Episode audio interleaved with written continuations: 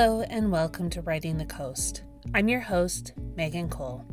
And Writing the Coast is the official podcast of the BC and Yukon Book Prizes. On Writing the Coast, you'll hear conversations with the winners and finalists of the annual BC and Yukon Book Prizes, as well as interviews with book lovers from across the province and territory.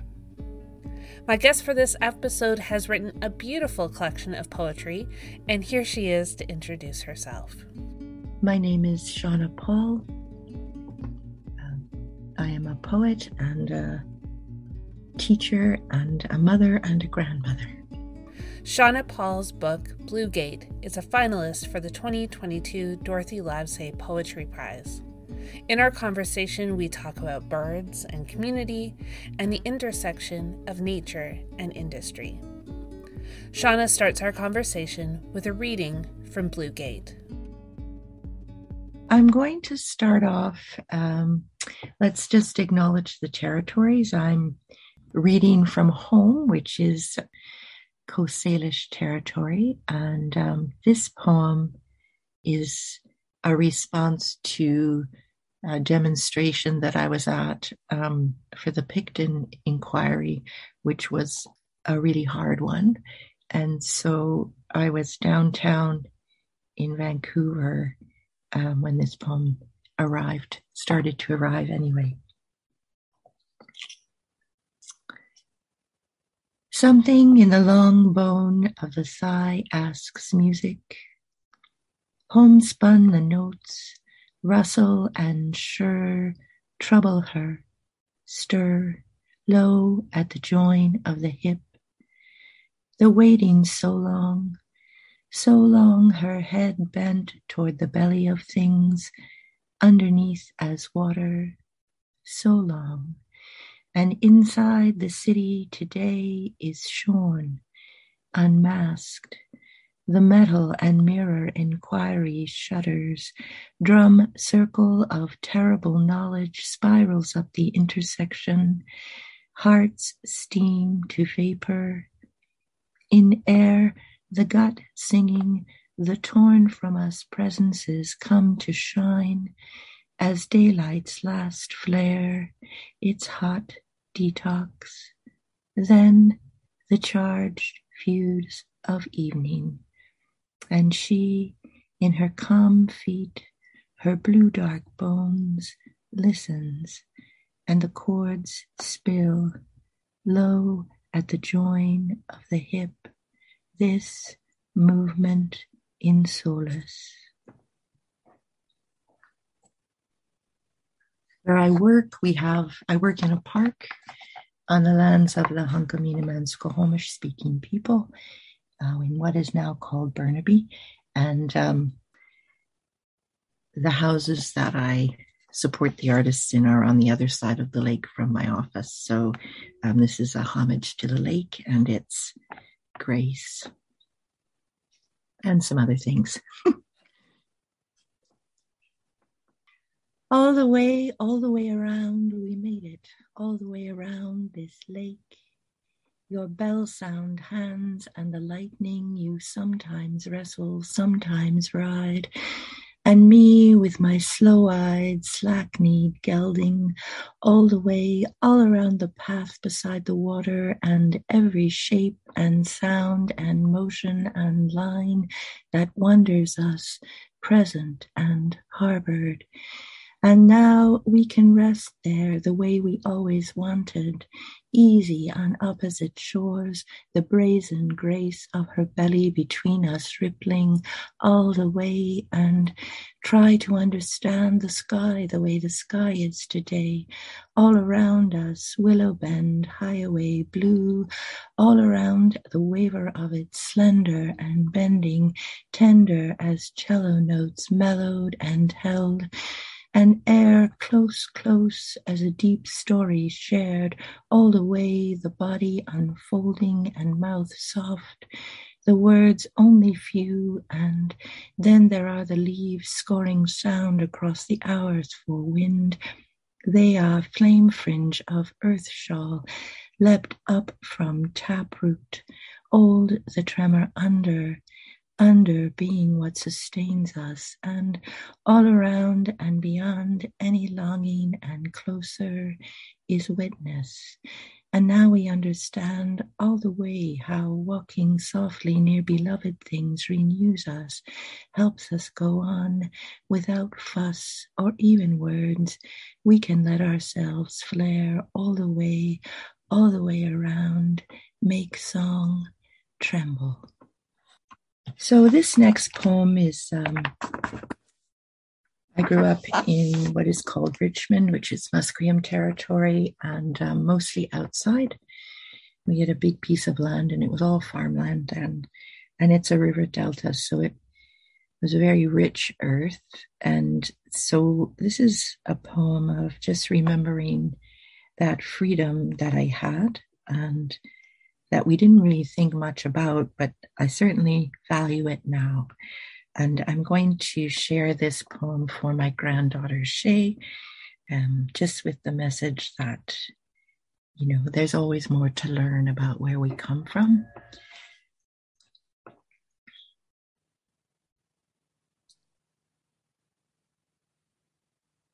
At her cheek, the wing spread cedar this is entrance. This is the time before sidewalks, street lamps. On the path between hedge and fencing, each bough caresses face, shoulders, belly, hands.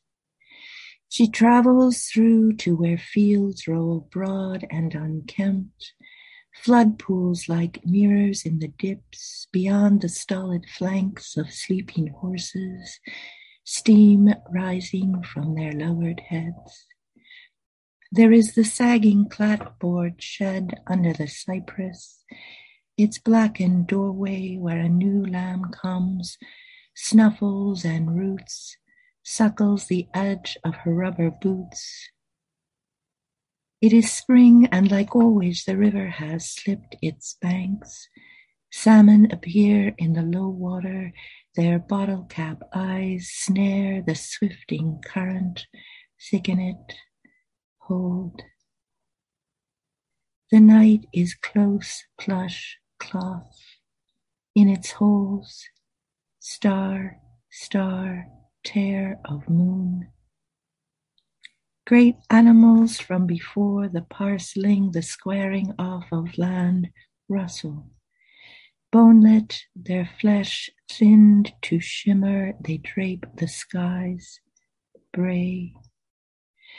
She does not know the cedar's brush, the horse's dreams, the lamb's hungry tether, nor the salmon's watchful force as blessing. Even the ambling sky beasts she cannot fathom, though when morning pours its slender curve of light, her boots tucked muddy on the back porch stairs. The day envelops her, and all these old things fold in and in a letter from home and here. Then I'm going to try this long poem, which um, is kind of a chronicling of my own experience of watching the um, not the most recent, but the third in my experience, um, Wet'suwet'en intervention. And uh, I was paying attention to that story, which is a very long story of um, honoring the lands there by the people. Um, and uh, when the harassment came to a peak. I was watching it on my telephone. And so um, this is a story of my own experience of witness, but also, I think, a story of our time and um, one of the tangles that will be ongoing and hard to bring to good conclusions. Yeah. It's a bit of a long poem, so we'll see how it goes. Yeah. And this one is for Freda Huson. This time I watch it live on the bus on my way to work. After weeks of harassment, surveillance, after years of defending unceded lands, Unist'ot'en, lands of drinkable water, lands of hunting and gathering, food and medicine, honored and stewarded by the peoples these lands know. A camp there, a healing center, red dresses to honor our missing, shifting wind alive with their names. This time I watch it live, weeks after UNDRIP is adopted, amid self congratulations, unanimity, millennia late, misaligned. This time, bell swing of her cape in prayer, full throttle heart song rings along the water the school bell alarms air, the fire leaps, devours the fraudulent paper of injunction. Goons in police garb, army fatigues, sharpshooters, drones, helicopters, guns, SWAT games and weaponry, their paltry white goon speak. And our matriarchs sing Call in the ones the land knows, the water knows, ancestors, flames of red dresses. When the arrests come, they sing the women's warrior song, the one we all know. I hum it on the bus, jaw clenched, as the cops arrest them one by one, as they drive a truck over sacred fire mid ceremony. My heart is tractored, ripped as earth. I work through a day fractured, cells singed with only witness. Then the dome of night. I am walking and look south, and there the moon and Venus midwinter gate of light. It's as if my bones are flung up, gathered and held by the shining, even as I am not the one arrested. I am not among the disappeared, nor am I relative to these lands. After this time, red dresses lift in wind, songline of blood in all the directions, all the times. Dear, so dear, the resistances. Just one cop is gentled by the wavering, removes one dress with tender hands before discarding it, dismantling, though everything remains. This old story old, old intervention. My cells cleave, hope runnels out. Weeks later, I meet an old friend, our long conversation a loose red thread. We speak of this day between silences, the sludge and muck of it, we speak of this day by turns between silences, low sounds in our throats, under what language can't offer us. And there, few words, long kindness. I am held up, we are held up. Light and breath where our eyes meet, latch softly blue swing of an old gate, gate of slow horses around us. Despite this tyranny, despite this always threadbare permission, despite The atrocities, frayed earth, are missing. There are drums across the world for an end. The last bell sound does not silence.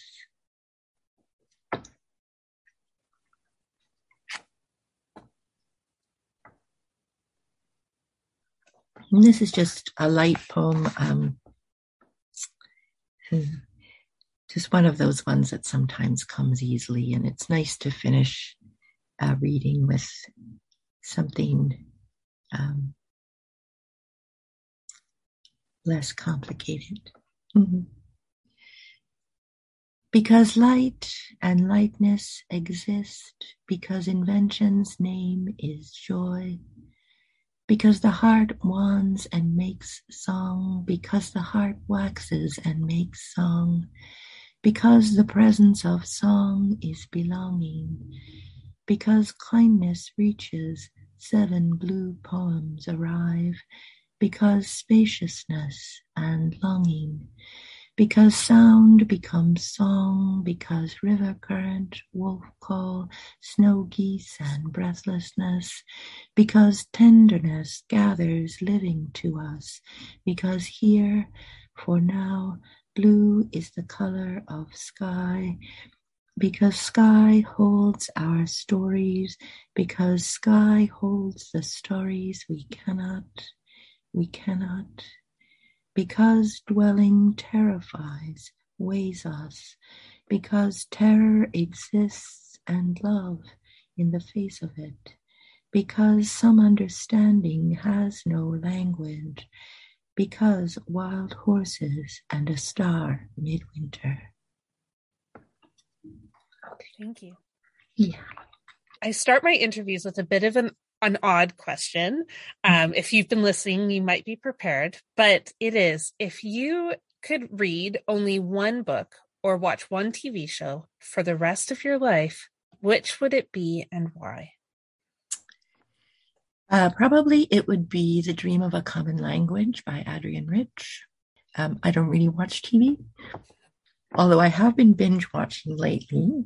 But um, I think in whenever I am lost um, and I need my heart needs renewal, I go to Adrienne Rich, an American poet who I think her complex witness is something that always renews me. So, kind of a genius person, right? And um, I think that she has a very deep engagement with the possibility of abundance for everyone, as well as keen insight into the ways in which a range of marginalizations hold us back from that. Um, so she's a voice that I have relied on throughout my reading life for many years. And, um, you know, I just read recently think it's from Dream of a Common Language, um, a poem called Translations, in which she talks about the embrace of the poem. And it's a way in which she has always worked with an awareness of the binaries in our language and in our thinking and in our myths, um, and a deep trust in the power of poetry to embrace all of that tangled as it is. So. Hmm. Yeah, I, I, love her work. I'm thinking of a book of hers that I have on my bookshelf right now, which the title is escaping me right now. Mm. Mm. I wanted to talk about your beautiful book, of course, and it was interesting in hearing you talk about the poems you read um, today about where some of them came from. And I know that um, some time has passed between this mm-hmm. collection and your previous one, and I'm always I think I've become increasingly curious in um, the time that it takes for people to create work because I think being a creative person in a capitalist economy is a very strange thing. And so, what was the process like for you to create this book? And what did you need to feel ready to put another collection out? Mm-hmm. That's a lovely question. So, I think um, you know, if I were to trace back the trajectory of my writing life, my poems kind of began to emerge. Um, and then I immediately went and did an MFA um, because I wanted to learn some more. And that's just my instinct is to go to a learning environment when I encounter something in myself that was new. And, um, and so I did that. And at that time, you know, it takes a long time to imagine that you are, in fact, a poet. And I think that when I think back to my practice at that time, it was kind of really uh, connected to a daily writing practice. And um, I, my children were young at the time, and I would get up early in the morning and um, write before they got up, and you know, then did did the master's degree and um, which really was at that time at UBC quite artist led. We could kind of, you know, we moved through the required courses and everything, but was very much a practical kind of learning environment. And then I think, as you say, um, that balance of having time and space for poetry and um, time and resources to keep a roof over one's head and etc is always a balance for all of us. And um, I remember Don McKay was one of my teachers at a certain point, and he just said to us very calmly, Don't quit your day job if you're a poet, which was really helpful because when you're immersed in an MFA program, you can feel like everybody's writing poems and it's the most important thing in the world to do.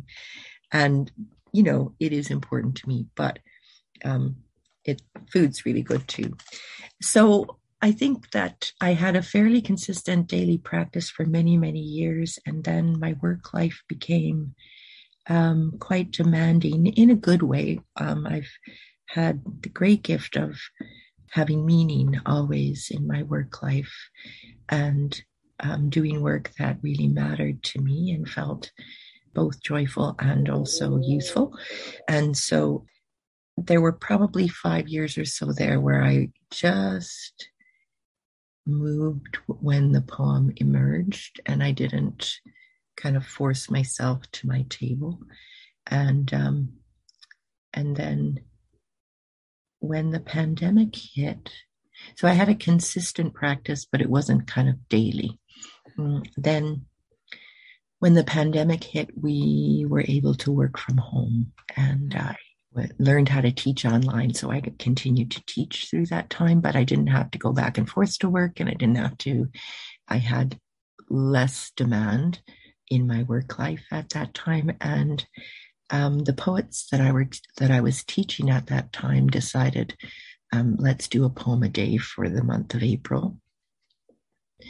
So we did that all together. And under normal circumstances, I don't really share my work with my students, but this time because we were all at home and I did. And so I wrote a poem every day for the month of April, and most of them did too. And so by the time it was over, we had like hundreds of emails back and forth, and that was really great. So for me, really, time and space is critical um, to maintaining a practice. And so then the other thing was that happened was community. Um, Mona had contacted me. This is Mona Fertig from Mother Tongue, um, who really this book is partly Mona's. Um, she has been such uh, an artery for poetry and and art all through her life, um, and I'm very grateful to have worked with her on this book and others. Anyway, she had emailed about a year before and said, Do you have a manuscript? And I said, Oh, I'm going to need a year to finish this. and so then she emailed a year later, How's that coming?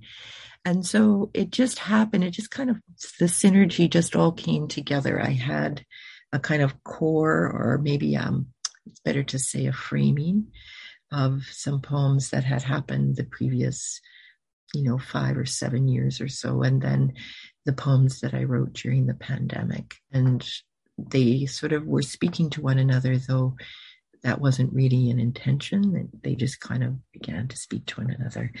And so you know, as all of those things aligned, I just sort of said yes. And I, in some way, I think that feeling of feeling finished with a manuscript is something that is more rare than we would imagine. That, you know, maybe you want to give the poems away while they are still moving.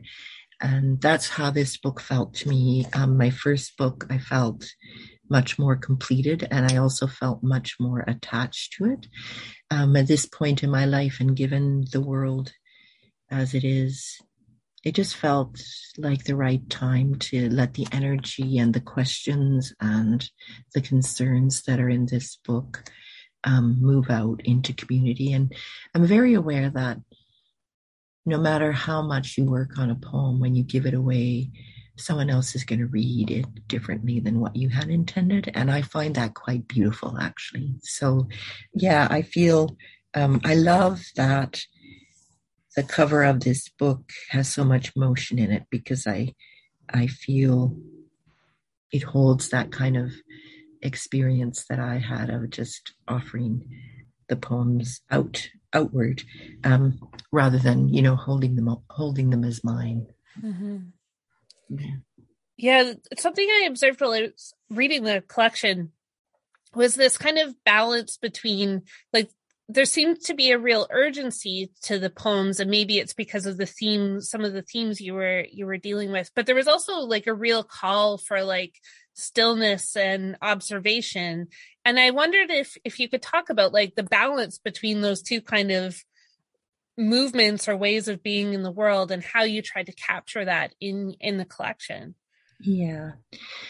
Well i think um well, I think that, you know, I'm very, very introverted, but I also have had a very long standing engagement with communities.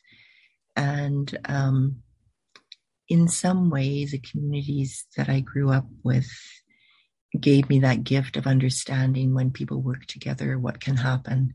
And so whenever I whenever I feel I have to speak out about some public thing that is um, of concern to me, it's it's just a natural thing that I have to reflect first.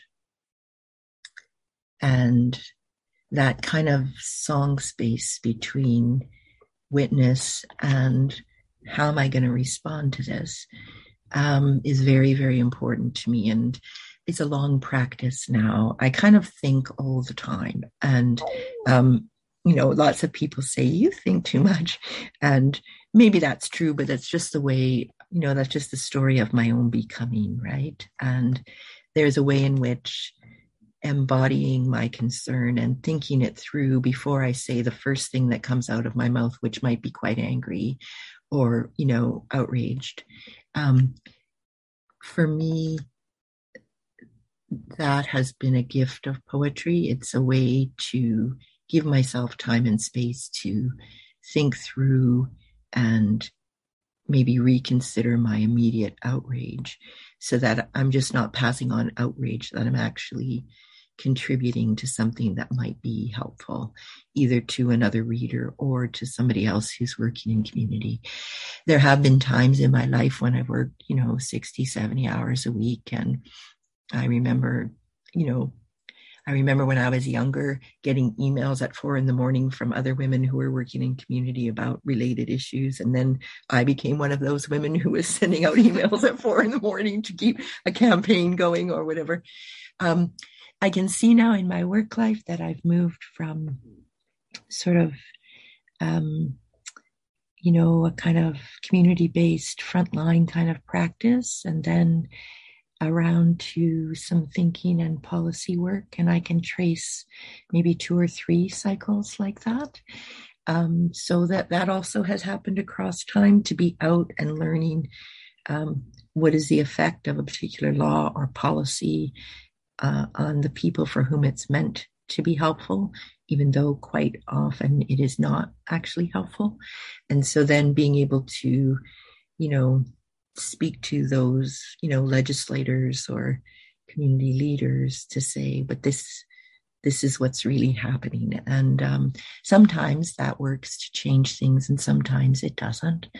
I also, I think, um, silence has been also an aspect of my life. I'm, I come from a family of, um, you know, farmers and musicians, yes, but also there are theologians in my family, and so I grew up in an environment where sitting and thinking was allowed and also contemplation was valued. Um, so I think it, was just a, an outcome of that environment that allowed me to think first and talk second, and think first and act second, think first and create second. Right? Hmm. It's interesting that you were talking about binaries in in um, Adrienne Rich's work because I noticed this kind of the intersection of the of nature and the body, but also of nature and and industry uh, in your work. And I think often that maybe because so many of us live in urban centers, we're always kind of faced with that intersection of nature and industry and um, how our bodies interact with nature in a city setting. But I wondered if you could talk a little bit about those themes in your work. Hmm. Well, I think um, I think two things. Um, the industry part, I think an outcome of my community work has been to learn that our systems of government and capitalism are not working for people and they're not working for the planet. And I think that there's a part of me that's waiting for those things to come undone. And that's kind of the perception that I bring to any project. I don't have a lot of hope that if we continue on this path of, you know, capitalist resource extraction, um, the building, building, building, that even we're talking about the Olympics again in 2030. Like I, I, I'm just past the point in being able to imagine any of that being of benefit to any of us, really, but most especially aware of the ones for whom it would be the most costly. And so I have, I guess I, you know, I guess I'm just waiting. I think these systems need to come undone and um, they won't come undone on their own, certainly. But for right now, my way of supporting uh, sustainability is really to make art, to support the ones who are making art, and especially art that is engaged with these conversations. And then the other part of it for me, I think, is um, as I said, I grew up in a rural, very rural um, environment for which I'm grateful. But I also have worked in a park for 23 years. And what I've come to understand across that time is a kind of um, shift in my own relationship with the ancestors of these territories. And by that, I mean the lake, and I mean the trees, and I mean the birds, and I mean um, um, imagining and reminding myself and others that the notion of the domination of the human in any environment is something that I've that has shifted and that's just disintegrating for me. Um, and so, and so it is easier then for me to notice that there's a hummingbird that lives in our neighborhood now because I don't think of my neighborhood as the place where I enact my life. I think about it as a shared place, right? So it's just a shift in the awareness of, you know, really my own importance in anything, but also, you know, the emergence of a practice of walking as softly as I can in the environments where I find myself. And uh, that's an ongoing meditation, really, because nobody I don't think anybody, you know, can walk without harm on the planet. So, you know, without wanting to be heavy about that, I can allow that our curiosity has taken us to this place and our innovation, our ability to innovate has taken us to this place. But quite clearly, we're in a tipping where, you know, something else has to happen if if the planet is to survive. Simple yeah. as that. Yeah. Yeah you um, mentioned birds and i feel like i i need to ask about birds because they're so present in this collection mm-hmm. the mention of them in the poems themselves but also the little images of the, the different birds and what is the significance of of the birds in the collection but also in your own life and your own uh, your own daily walk on this planet mm-hmm. so i just want to say that John Malcolm was the one who um, created those uh, images for the book, and that was Mona's idea to put them through, and I loved it. So thank thank you again to both of them. Um, I think again, there's not there isn't a time in my life when I was without birds. So, you know, we had every spring a robin's nest in our cherry tree and we had cranes in the garden and um, my mother would take us out when the geese flew over in those V formations, you know, to point out the geese are migrating. And um, when my daughters were little, we lived near the sea. And so the motion of the tides and the trees and the way the birds move with and in awareness of those things was very present all through those years. And then um, when we moved to East Van, I was bereft because um, there were many fewer trees and many fewer birds. But for some reason, there are more now, it seems to me, or maybe I just wasn't able to notice them. I um, I think that the motion and the ease of m- that motion that birds have and the sounds are things that um, connect to my own natural percep- perceptions, right? So some of us are visual. I tend to be more in my ears, and I think that that motion that birds make um, it's almost like writing in the sky, isn't it? And and so I always notice that. And um, I otherwise I don't know. I was surprised, you know, when I looked back and saw how many birds. I think it's a gift also to me, who's a very sturdy, um, methodical kind of worker.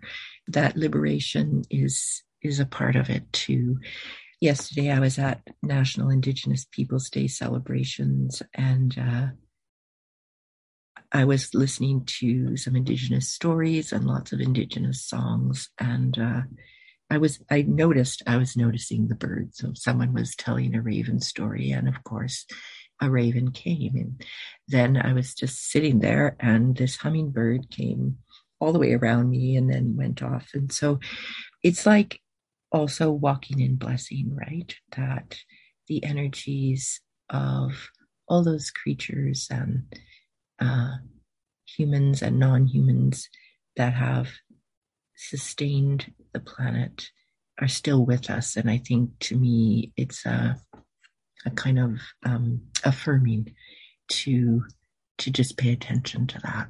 Yeah. Honor it in some way. Yeah. It's it's interesting for me with birds because I don't I don't know if I always was like super aware of of birds. Like I've I've always watched them. My parents always called me eagle eye because I like it yeah. didn't matter where there was a bald eagle, but I would spot it.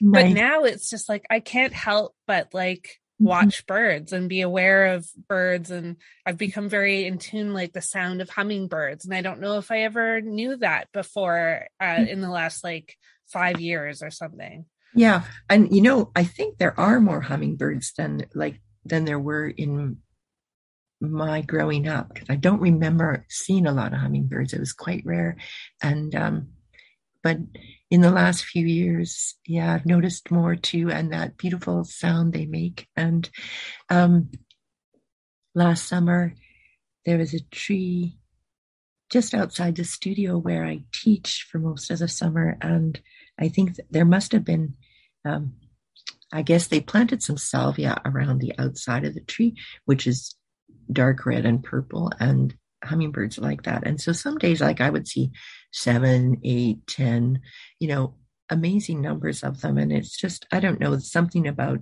something joyful watching that, watching that motion, right?